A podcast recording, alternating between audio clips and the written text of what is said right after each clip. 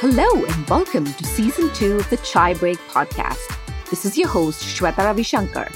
And Ramachari from New York City. This season, we're excited to interview a roster of amazing South Asian women who have broken barriers, questioned norms, and continue to make a mark for themselves. They come to you from all over the globe, from Bangalore to New York, Melbourne, and everywhere in between. We hope you enjoy these conversations as much as we do and chime in along the way. So let's get started.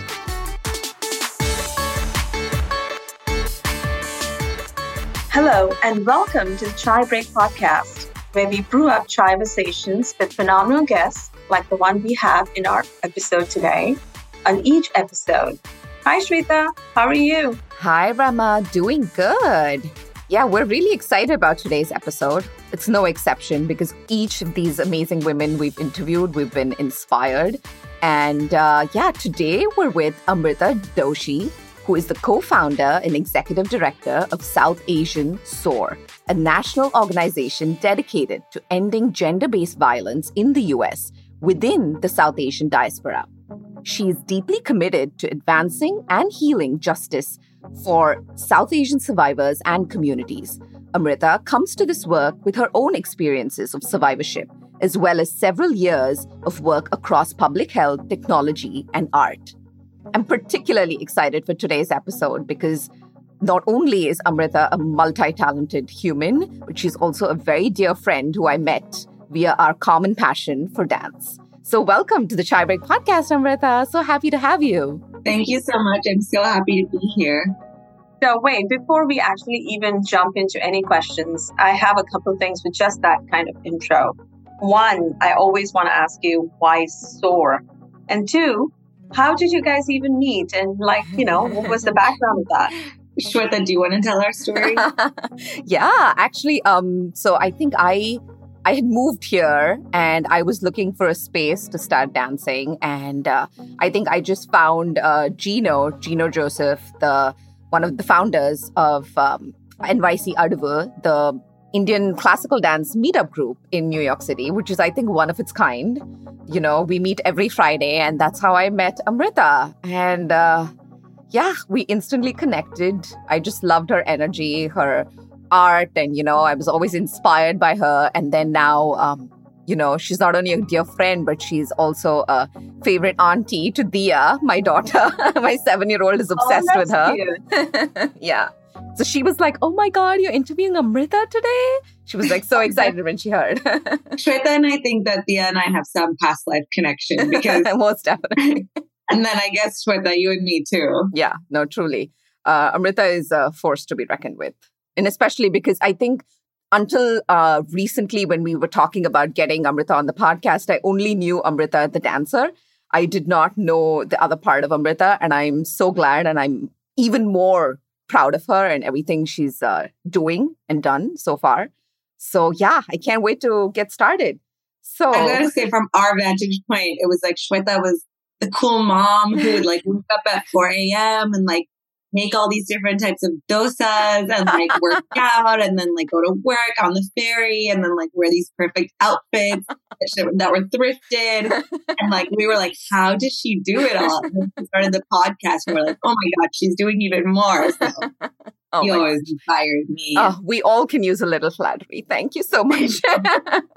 it's definitely giving me a boost for the day. You guys flattered each other. No one flattered me. Fine. Just you know, I'll deal with it no, in fact, Amrita, you know, on the flip side, as a new mom, you know, I had very, very limiting beliefs. And guess who like completely changed that for me? It was Rama. Yeah.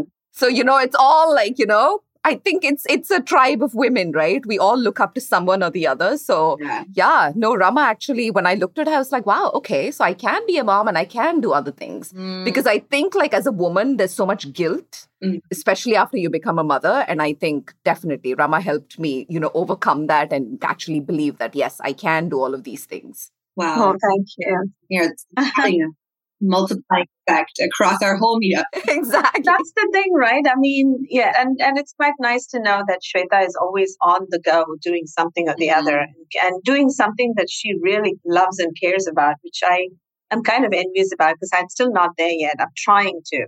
But um, it's nice because that's the whole point, right? We try to meet and try to draw inspiration and oh, I don't one time just change our perspective. Well, enough about us. now let's go back to Amrita. yes. Oh my gosh. So Amrita, let's start way back. You know, um, so you grew up in Orange County, California. So tell us about that. What were growing up years like at home? Some early influences and impressions that left a mark on you, be positive, otherwise. Like, what was that like? Um, yeah, that's a really good question. Um, so I grew up in a town called Cerritos, which is very um, South Asian. It's actually on the border of LA County and Orange County. So that's where I grew up. I was born there, raised there my whole life. My parents immigrated from India. So growing up for me, I mean, we grew up like pretty privileged, I would say, by the time that I was born. My parents had established their medical practices. So I think as I was growing up, I had the privilege to do a lot of activities. And I think dance really became my go to. First, I started doing Bollywood dance, and then I think around age nine, Bharatanatyam. So it seems like overall positive influences in child. I feel like early on, you know, like every, I feel like every Indian or South Asian person sees this in their family, right? You grow up really attuned to the way men treat women, the way in laws treat their mm-hmm. like mm-hmm. that are in son in laws. Like you become attuned to that at a young age and like you see how people are interacting. And like, I think even when you're young, you sense that something is off there and something doesn't feel right. And I think also as like, I mean, I grew up with me, my sister, and my two other younger cousins, and you know, our our activities were relatively controlled. Like even when I think about getting to do all those activities, sometimes I think about like they were all under the control and eye of my parents, which I respect and I understand why. But I also think like you know, it's very common to grow up in this sort of overprotected way mm-hmm, mm-hmm. where your actions and what you do and who you see and what you like, who you hang out with are controlled. And I, again, like I do understand, like as I grow up and like as I see like young moms like Shweta and I just develop more empathy for what my parents, the worries they had, especially as I like am growing up into my adulthood in New York City. I'm mm-hmm. like, oh my God, I can't imagine letting my kids go on the subway alone. um, so I understand that, but I think it also leads to you as a young adult maybe not developing the strength to like have your own judgment or say when things are wrong or right because you become reliant on an adult doing that for you or you don't trust yourself mm-hmm. to make those mm-hmm. decisions mm-hmm. because you're having voices that say you don't have the judgment. You don't have the autonomy or agency to make those decisions. So mm-hmm. that's kind of more of I, I would say like the flavor around um I guess what I was learning and observing within maybe some of the like South Asian or Indian dynamics that I grew up. No, I think it's a very interesting point you bring up because uh, this reminds me of uh, a cousin of mine within my own family who actually, even to date, you know, she's well into her 30s, has two kids of her own, but decision making is not like she's the sweetest person you'll meet, but she just cannot make decisions. She's constantly reliant on her mother or her husband or someone to look to because she can't decide. And this can be as simple as picking out an outfit. Mm-hmm. Like she can't decide whether she loves it or not, or is it expensive? Is it okay? Is it worth it? Who will question me? Like, you know, basic things like this because she's again been so overprotected in the best interest but again you know i feel like there's a fine line between protecting your child and letting them experience life absolutely you know? and i think that as i've grown up i've also come to que- like as, even as i'm saying i've grown more empathy for why i also have questioned more like what does best interest mean right because i think that's often what adults will say um, like we want what's best for you we're looking out for your safety but I think ultimately everyone has a desire for control here. And I think there is that fine line between like what is me really looking out for someone and what is like what is my desire to retain control mm-hmm. over someone's decisions. And so I was actually speaking with like someone yesterday um, and she was like, my grandmother would tell me like people want to get their young kids married off because they don't want them to have control and they don't want them to have power and she was like, my grandmother said it so matter of factly. And she didn't even know it was like sort of a feminist statement, if you will. But it's just interesting how much like that's ingrained in us. Like, so I think we're seeing the outcome of people not being able to make those decisions, maybe, but it's intentional on the people who didn't let them make those decisions, be a part of family finances, or educate them on those things so that they are empowered to make those decisions. Mm-hmm. So. Mm-hmm. Yeah, I think, I mean, this is such a great topic that we could just go on on this topic forever because I think each of us growing up, uh, you know, uh, having Indian influences could relate to something of that. And, and I'm raising a 13 year old mm. and I'm just trying to um, also be the parent that gives her, um, you know, chance to make her own decisions. But at the same time, I'm also working with a teenager who thinks that she just knows everything mm. every time. So there is this fine balance of trying to make her understand that no, she cannot um, not study for a particular test because she thinks she's mm. really good. I mean, mm-hmm. tests are coming up and, you know, no, she has to go to dance and singing because these are fundamental hobbies that will actually nurture her for life. But at this point, dance and singing is something she thinks that, oh, I just, I think it's just a waste of time. But, you know, I, I feel like there needs to be that balance because that's where the parents, parents are guides, right? You have to steer the kids in the direction. And like what Shweta mentioned is probably a little bit of an extreme where you really, you know, micromanage every detail in a kid's life. And that's kind of an extreme, but I do support some of that, what I think our parents have done for us. Like, I still remember the time when I rebelled against learning Bharatanatyam because I was really young and they were trying to join me at like like four or like some age like that. And I was like rebelling against it. But I am so glad they pushed me. Mm-hmm. My dad did not take no for an answer. That's it. You're just going. I don't care. And I kind of sometimes I felt that that was the right thing because I was like, I would not have learned dancing, like or loved it. So I don't know. I don't know. Sometimes it feels good um, to have that kind of somebody steering us even when we don't know whether we're doing the right thing. But sometimes we just don't want it to be the extreme. I wish there was a book where we could just like take notes and say, oh, this is the way you have to say. But yeah. we all learn from our experiences. Yeah.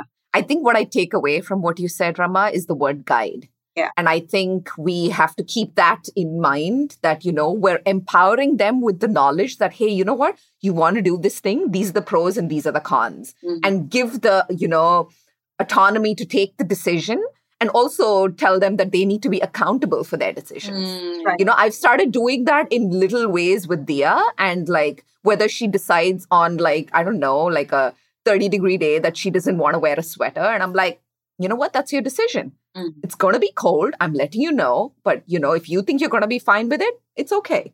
Mm-hmm. So, you know, and then like if she complains and I'm like, I'm sorry, you, you knew, I told you. You know, I feel like in these little, little ways to actually like just let go yeah. and letting go is, is not easy. Yeah. It's not easy, you know, again, because, you know, you're, you're just like, oh my God, like, you know, whatever, you know, the pros and cons to it. So you want to control the situation. But I think you just have to let go a little bit.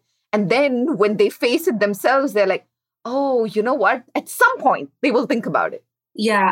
Can I add to that? Mm-hmm. Like, I think something that I think about also, and uh, I might hear what you're saying. Like, what I'm questioning is like, how do we evolve that to like meet today's day and age, right? And like contemporary ways of raising a child or like how someone has to be in the world. And so maybe we're saying like, no, you must go. And like, this is why, like, to what your point is, Shweta, like, here's what it might mean, right? Like, these are such important things and they can teach you a lot. And if you don't go, like, you'll lose that. Mm-hmm. Um, but also, like, something I think about is how can you build like a trusting relationship where you as a parent show self awareness? Mm-hmm. And if your child fails or runs into a challenge, they have enough trust to say, like, okay, maybe I rebelled or I did the thing that you told me not to do and it was wrong and like can you help me now and like as a parent you can be like okay like yes like and and there's no ego there so mm-hmm. that's something i think about too like being like sharing your point of view but being open enough so that your parent your kid knows that they mm-hmm. Mm-hmm. can come back to you if there's a challenge and like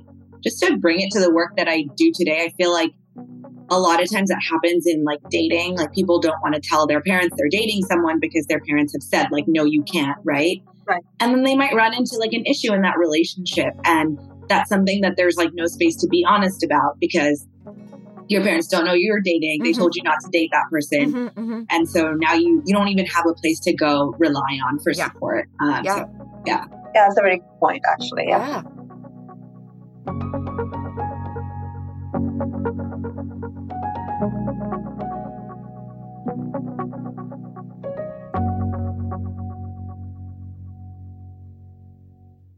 From art, you know, um, you've combined the field of art and the work you do in survivorship. Talk to us about that story and how all of that kind of evolved. Yeah, sure. Um, I was telling Shweta in our prep call a little bit of the story, and it's not one I've like necessarily told in many times because oftentimes my art world tends to be like a little bit separate from my SOAR world or my professional world. But here goes. Um, so I was telling you both, like I grew up doing Bharatanatyam. I started at around age nine, and at around like age 12. So, okay, like growing up, you do like, you do your adavus, which are your basic like steps. Then you start to learn dances. Then you start to like, I don't know, perform and things like that. Um, and so in my school, we would do like production. So I think the common ones are like maybe the Ramayana or the Mahabharata. But we also did more like creative ones, like, I don't know, my teacher would do like Cinderella, for example. But when I was about like age maybe 13 or 14, I think I did my first production. And a really cool part of growing up in the company that I did is we got to tour those productions. So um, at some point, I went to like New Jersey and Florida and, and Northern California to perform. And when I was 15, I got the opportunity to do one of those tours. Uh, so another thing that happens sort of when you perform live in Bharatanatyam is you'll often have like a live orchestra. Um, so you have literally live music on the stage, and that's kind of like four to five people, like a violinist, you know, mridangist, vocalist, etc. And on that trip, when we were touring, um, I experienced sexual assault by one of the people, members of the orchestra. Wow. And I think like that whole journey and moment for me. So I was telling Shweta a little bit about this, but I didn't really tell anybody for about two years. Um, to our whole like conversation right now, just about like, you know, maybe not having a safe place to go tell something when when something's wrong. But you know, it was such an interesting like merging of I don't know moments and worlds for me because I was telling Shweta this, but like art is something, I mean, dance is something you do like with your physical body, right? Your performance, your instrument is your body. And then when someone is assaulted in any sort of way, like it, a lot of times it happens like to the body, Mhm. um, and obviously to the psyche as well, but like the body is primarily like an instrument for that. So it was very interesting to me to know how to like sort of carry forward and continue dancing after that Mhm. especially when you know that people are watching you actually in a different way than the way that you are seeking to use or like take pride in the way that your body moves. Does that make sense? Yeah. Yeah. Okay. So that's sort of where like I would say the intersection of the two kind of started. Mhm. And I think for a while, like it took me or, or I, I struggled to feel safe even in dance spaces. Mhm. Um, Because you didn't tell your teachers, you didn't tell anyone, right? For I the first tell- couple of years. I told a few friends, Mhm. um, sort of here and there because I would be interacting with that person. And so like I'd kind of have a safe person that I told every time that I'd be around them just to make sure like someone was watching my back. Yeah. Or, you know, it was important for me to know that I could like, yeah, rely on someone, but I did not tell my teacher um, or my parents for a couple Yeah, of years. yeah. So from all of that, how did because I think I when I initially met you, I think one of the things that I got to know about was when I'd come to the concert of the I think was it a fundraiser for Sakhi? Yeah. Yeah, yeah. So that's when I got to know a little bit of the work you did. So Yeah. what did you go to college for and how did Sakhi happen? Yeah.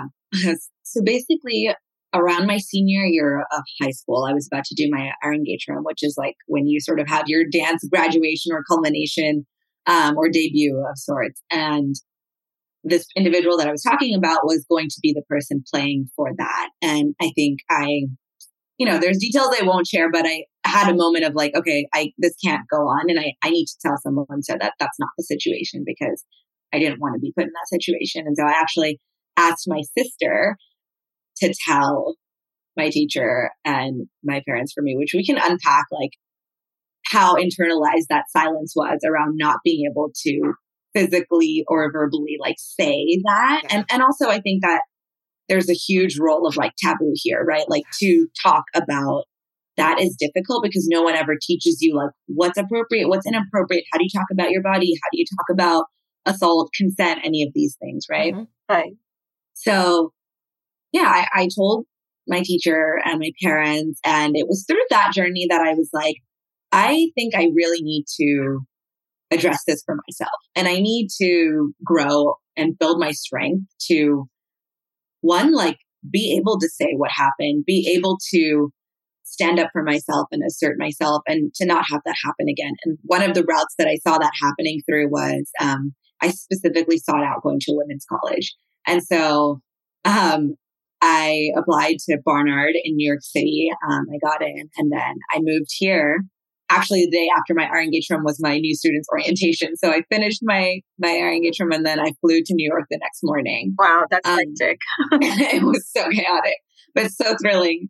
Um, and then as soon as I got here, I already had known of Sakhi because I was starting to like look into like other ways for me to build that. I wanted to build a community around it. I want to meet South Asian women who could talk about this, who were working on it, who were unafraid and like unapologetic in naming it and calling it out and addressing it. And I interned at Sakhi as soon as my sophomore year of college came around. Um, and Sakhi for South Asian women is sort of the like New York City based South Asian gender based violence organization that's been around for over 30 years. Mm-hmm. So that was my first like professional introduction where I, I met other people who really were talking about this, mm-hmm. like, and doing something about it. And also like were just like, I think had analysis around like why this happens and mm. what we can do about it and how we can work towards it. So, yeah. And how did Sakhi to Soar happen? Great question.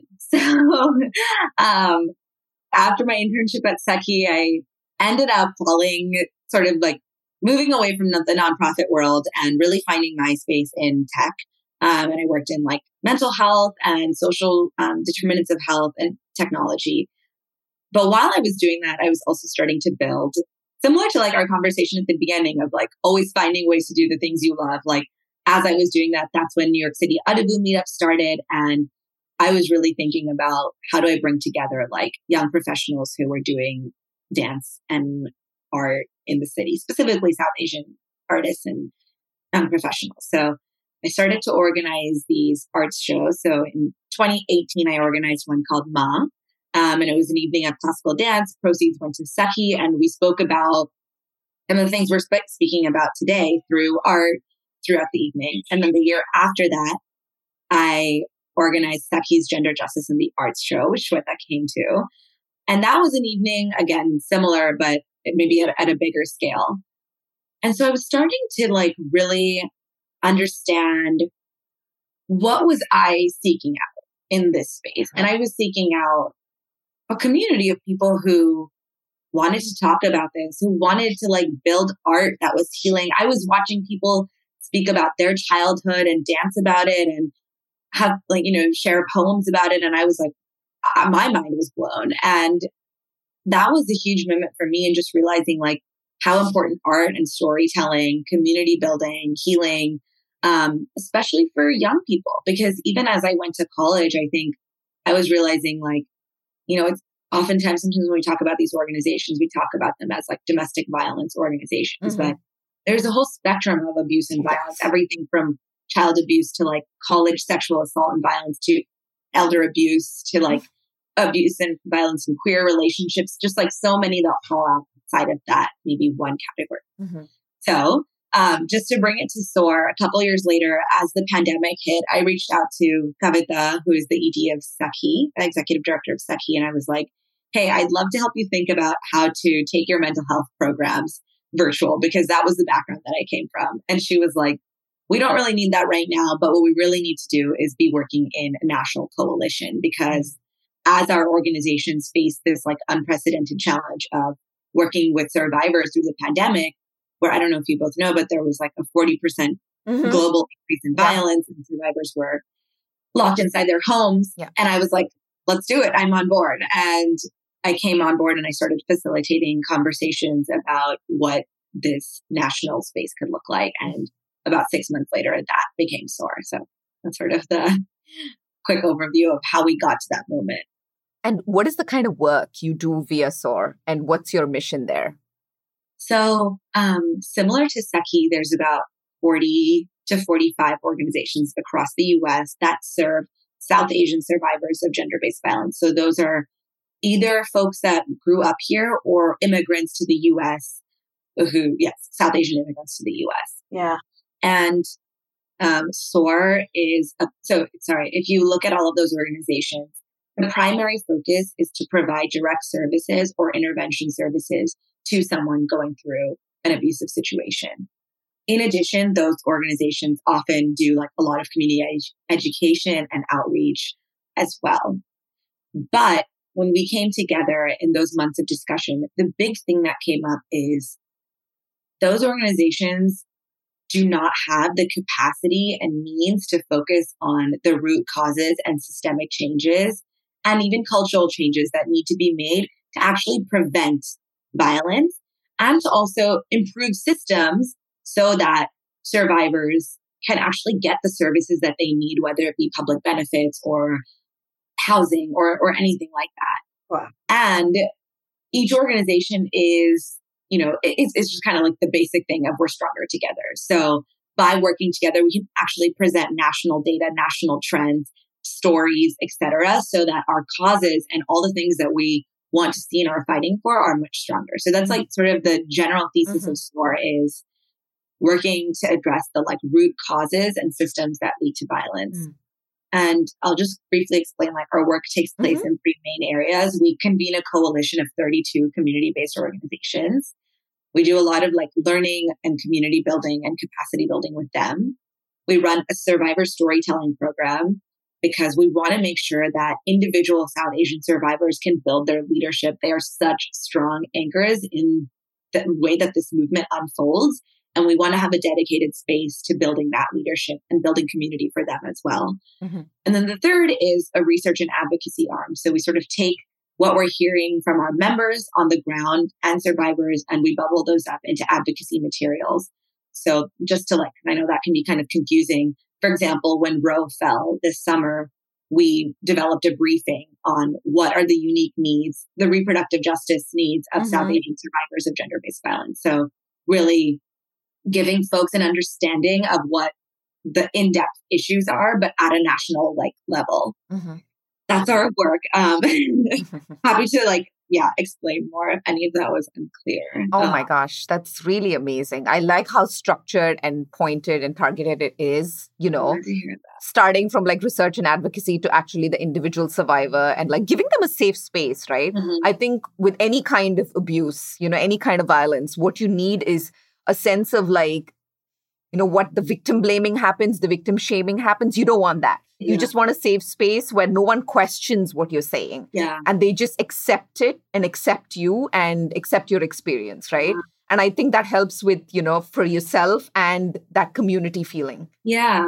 Mm-hmm. And most of the survivors that that might come to that program, it's like they are there after maybe they have been to an organization and received services for a few years. Or actually 50% of them were staff members working at one of these organizations which was fascinating, uh, which is like not surprising, but wonderful in a way because a lot of times like they are now providing services to another survivor without actually having the space to do like their own healing work. So we almost view it as like a long-term healing space. Even for myself, someone who experienced what I did maybe 10 to 15 years ago now, I'm still thinking about that. I'm still mm-hmm. processing how I move through the world and how that has impacted me. So yeah it's maybe like yeah people we sort of invite into that space are folks who are like on that long term you know just like any of us are kind of always on that journey of self growth and learning and healing so. Yeah.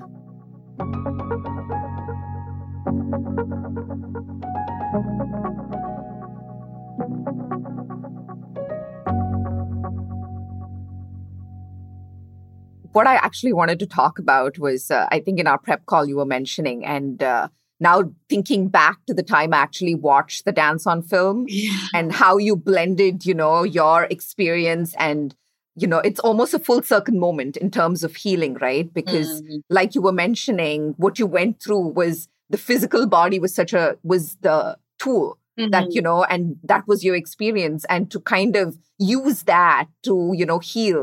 And what was that creative process like? Like, and how did that, all of that come about?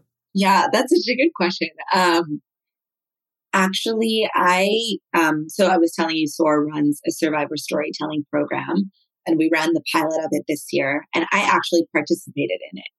And you know, to my sort of what I was saying earlier, where like I struggled with silence and not knowing how to like use like say the words to articulate what happened. I felt one, it was important for me to do this program, sort of like as someone who is building the program, but two, like it was a very personal journey for me to be able to share in a space of South Asian people. And, you know, the first time I told my story more publicly, it was through an anonymous poster at a college event.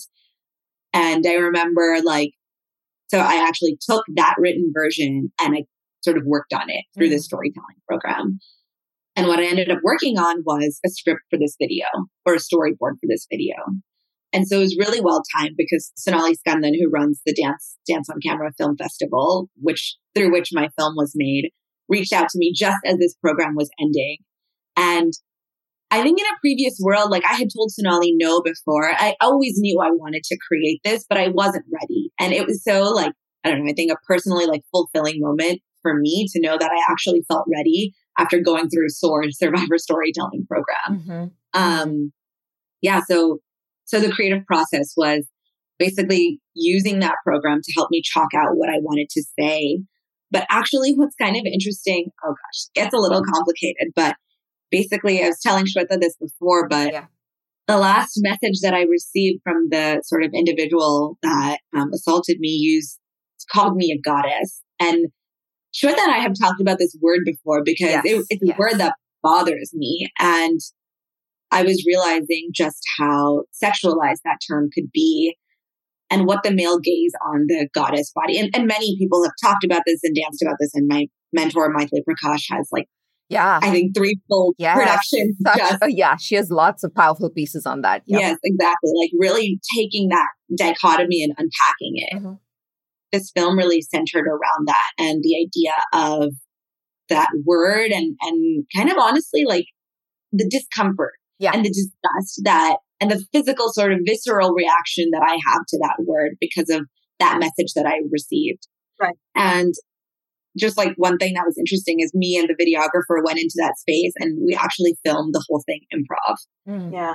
it was a really like cathartic and like nerve wracking, but I think like, I don't know, cathartic experience to know the general storyboard, but also like really be like, I had to put myself in the space of where was I when I was 15? Mm. Where was I when I Mm. was 17? Where was I when I was X years later? Yeah. And that was like a healing process in itself. Yeah. Uh, I can't say I love every part of my film because no dancer or artist That's true. creating. But it was still a beautiful process for me. hmm My gosh, yeah. Because when you said it, and I remember even watching it when I watched it without knowing any of this, right? Yeah. It felt really powerful because I think what you said, you know, the word goddess, like it's it's such a it comes with so much. I don't know, like all the adornment Yeah. and you know how you're viewed Yeah. you know it it all suddenly changes right and i think there are cultures wherein they make little girls goddesses Yeah. you know and all of that whole thing it kind of is like so i can sense like you know especially tied to your you know experience with the specific word i can only imagine how much it just like gave you that you know that physically like ugh, feeling Yeah. you know? So yeah. Oh my gosh. And um, I mean, I'll just add like because I didn't really talk about the details of the like film itself, but it, it is about like that adornment piece and how in like Indian classical dance we like you know have pretty elaborate, yeah, like getting adornment, jewelry, makeup. Like our eyes are sort of painted to look like the Devi like the fish eyes, and I think we feel really beautiful in that. And it, it's yeah, it's like a moment of empowerment when you and you want to feel beautiful on stage. You want to like own, you know, your own sort of like power and beauty. And so then to unpack that and say, what is it? What is it like to take away all those pieces. And Mhm. I think the other thing that I think about through that is like the way we mask ourselves, the smile we put on. Like, you know, I feel like, you know, older men in my family will always tell me, like, oh, smile more, or like, why aren't you smiling? Ugh. And I'm like, Yeah. oh. Yeah. And so I, you know, think about all of those things, even in the adornment. It's like all the Yes, ways that we, and like, you know, we might dress in a way that accentuates certain parts of our body. And like, is that for us? Or we might put makeup on in a certain way. And like, I think we've been in an age of like people reclaiming like dressing for ourselves, Mhm. putting on makeup for ourselves. Mhm, Um, mhm. but I think the end of the video take it ends with me taking off that Yes. stuff, and it, that's just kind of like a question to myself of like, what would it be like if you didn't listen to what you know the way that anyone told you to dress or be Mm, mm. or act, and what is you like the raw you feel like? Yeah. That's so powerful. That is really powerful. In fact, you know what? Until now, I haven't really had a moment to sit and think that way. That kind of insight would be so powerful as to what, how would you really, really, in fact, you know, how, who would you really be? I think we're all just Mm. products of our environment, right? Just forget the dressing part, but just the whole nature, the personality. If everything else was removed, who is the real me? And that's a big, big question. That's powerful. That's a huge question, but that's amazing. And uh, I actually still, so SOAR is such a fascinating uh, name. Why SOAR? Mm. I mean, how did this come about? Just the name. Such a good question. I was just speaking about this yesterday. Um, and if you don't mind, I'm actually going to pull up the quote that inspired us. So I was actually reading the book Emergent Strategy as I was, you know, in the early days of building. So I don't know if both of you have read it um, by Adrienne Maree Brown. And the whole thesis is about patterns in nature and how we might bring that into like patterns of, um, you know, anything like, uh, or sorry, practices for building a business or an organization or a, any sort of group. And so in the book, she quotes um, someone named Sierra Pickett, and the quote is Starling's murmuration consists of a flock moving in sync with one another, engaging in clear, consistent communication, and exhibiting collective leadership and deep, deep trust. Oh, and so this imagery of a flock of birds, you know, we're like primarily this collective of survivors and organizations and thinking about like our, our whole idea is like, what is our collective power, right? What is it like to move together towards the future? And even in murmurations, which are these like packs of starlings, um, they alternate who leads the pack who mm. leads the front of the murmuration. So even thinking about all of these ideas and how we move forward, you know, like we were so inspired by that. There's also a Maya Angelou poem on our website, which I also came across early on, which talks about the free bird Mm. leaving like the cage and and Just um, gave me the goosebumps, actually. yeah. Just gave me the goosebumps. Yeah. So much of this bird imagery was, you know, whether it be the flock or the free bird or anything like that, and just that was so inspirational in thinking about individual survivors leaving a relationship, um, anything. So those are, I would say, the two core inspirations. But it's funny, you know, like after you have something on your mind, you continue to see it. So I feel like that whole year and even to now, like I always see bird imagery, bird poetry, like all of these things that I like continue to add to my bucket of like why SOAR has the name that we have. Um, I also think soaring, like Mhm, the full, you know, that word is just so inspirational to like remind myself, like, what are we here to do together? Mm. That's true. Actually, it's pretty inspiring. Just hearing Beautiful. the word SOAR. Yeah, Mhm. it's great.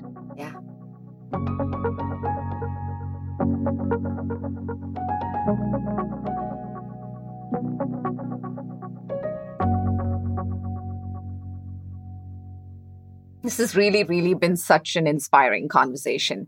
I think uh, one of the things we want to definitely, you know, before we wrap up is we always ask women who've gone through any kind of, you know, challenges, like big or small, like when you were at a low point, you know, um, whether it was this experience or anything else, where did you draw strength from to move forward? And what were your um, inspirations? Where did you draw strength from?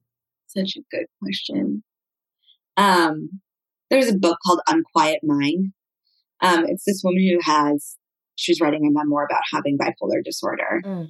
And in each of her highs through the book, there is a theme that is apparent, and it's that she had a source of love in her life. Mm. And it was after reading that book, I was in college, that I realized how important love is. Mhm. And I think that that is something that I've like sought out above all. And I, I would say I like strongly attribute honestly my growth in the past few years to having like a really loving and stable partner, Mhm. but also love in friendship. yeah, I don't know if that's like the answer you're looking for, No, but yeah, no, totally. I feel like, yeah, that book was a light bulb for me in just like the power of love to help you like recover or um, keep going Mhm. or, you know, just feel a sense of, of worth and purpose. Exactly, Um, because that's also come, it starts with self love, also, right? Totally. You're accepting it, accepting what your experience was, you're giving yourself that grace and, Yeah. you know, that time to heal. yeah, And then, you know, you seek out love, you know, which is a basic human need, you know, it's, yeah. and you know, Shweta, the community that we're a part of with NYC Yes. I think that's one of the things that's like an intangible that's difficult to, yeah, it's in the intangible, but Mhm. sort of felt by everyone, which is like Oh, yeah. when you're in that room, there's a shared love for dance, but there's also this like sort of unwavering support for one another to like get through the session. And yes. like that is a source of power and strength and a reminder for me like to end my week with that and also go into the weekend and the next week with being like we did that we did that Mhm, together mhm, like mhm. You know you and i might not talk like every week or even every two weeks but like that bond now like even through that experience is very strong. Yeah. And, uh, you know, I think I've had many uh, circle time moments where, you know, I felt the, the energy and the love and the support of community is so palpable and i Mm. think that's what it is right? Connection with one another. Yeah. Whether you know you're uh, you were referring to the flock of birds and you know whatever that is right? It is that sense of like we're all in this together so how can we support each other and i think especially in the work that you do that is paramount you Mm. you just need that that's like i almost feel like that is the key you Mm. know to unlocking the process of healing right totally yeah i love that That's beautiful. Well, anyway, I think that brings us to the end of our conversation. I think we could just go on and on. There's so many topics here that you just talked that we could just like draw many sub conversations from there. But um, in the interest of time and in sparing your throat and this conversation now, but it was real lovely meeting you, Rita, and for the, all the great work you do. yeah i honestly forgot at some point that we were on a podcast and i thought yeah, right. you guys are amazing That's why we love our chaiversations, you know, because it's truly like sitting with a friend on a couch and having a deep, you know, conversation. So yeah, thank Over you so of chai, much. Let's not forget that. thank you so much it was so fun lovely, lovely meeting you, albeit over Zoom, and having this wonderful conversation, and hope to continue many more. Thank you both. Special thanks to Shweta for Yes. all her love and also having me on this podcast. Of course, of Absolutely. course. Our pleasure. Yeah.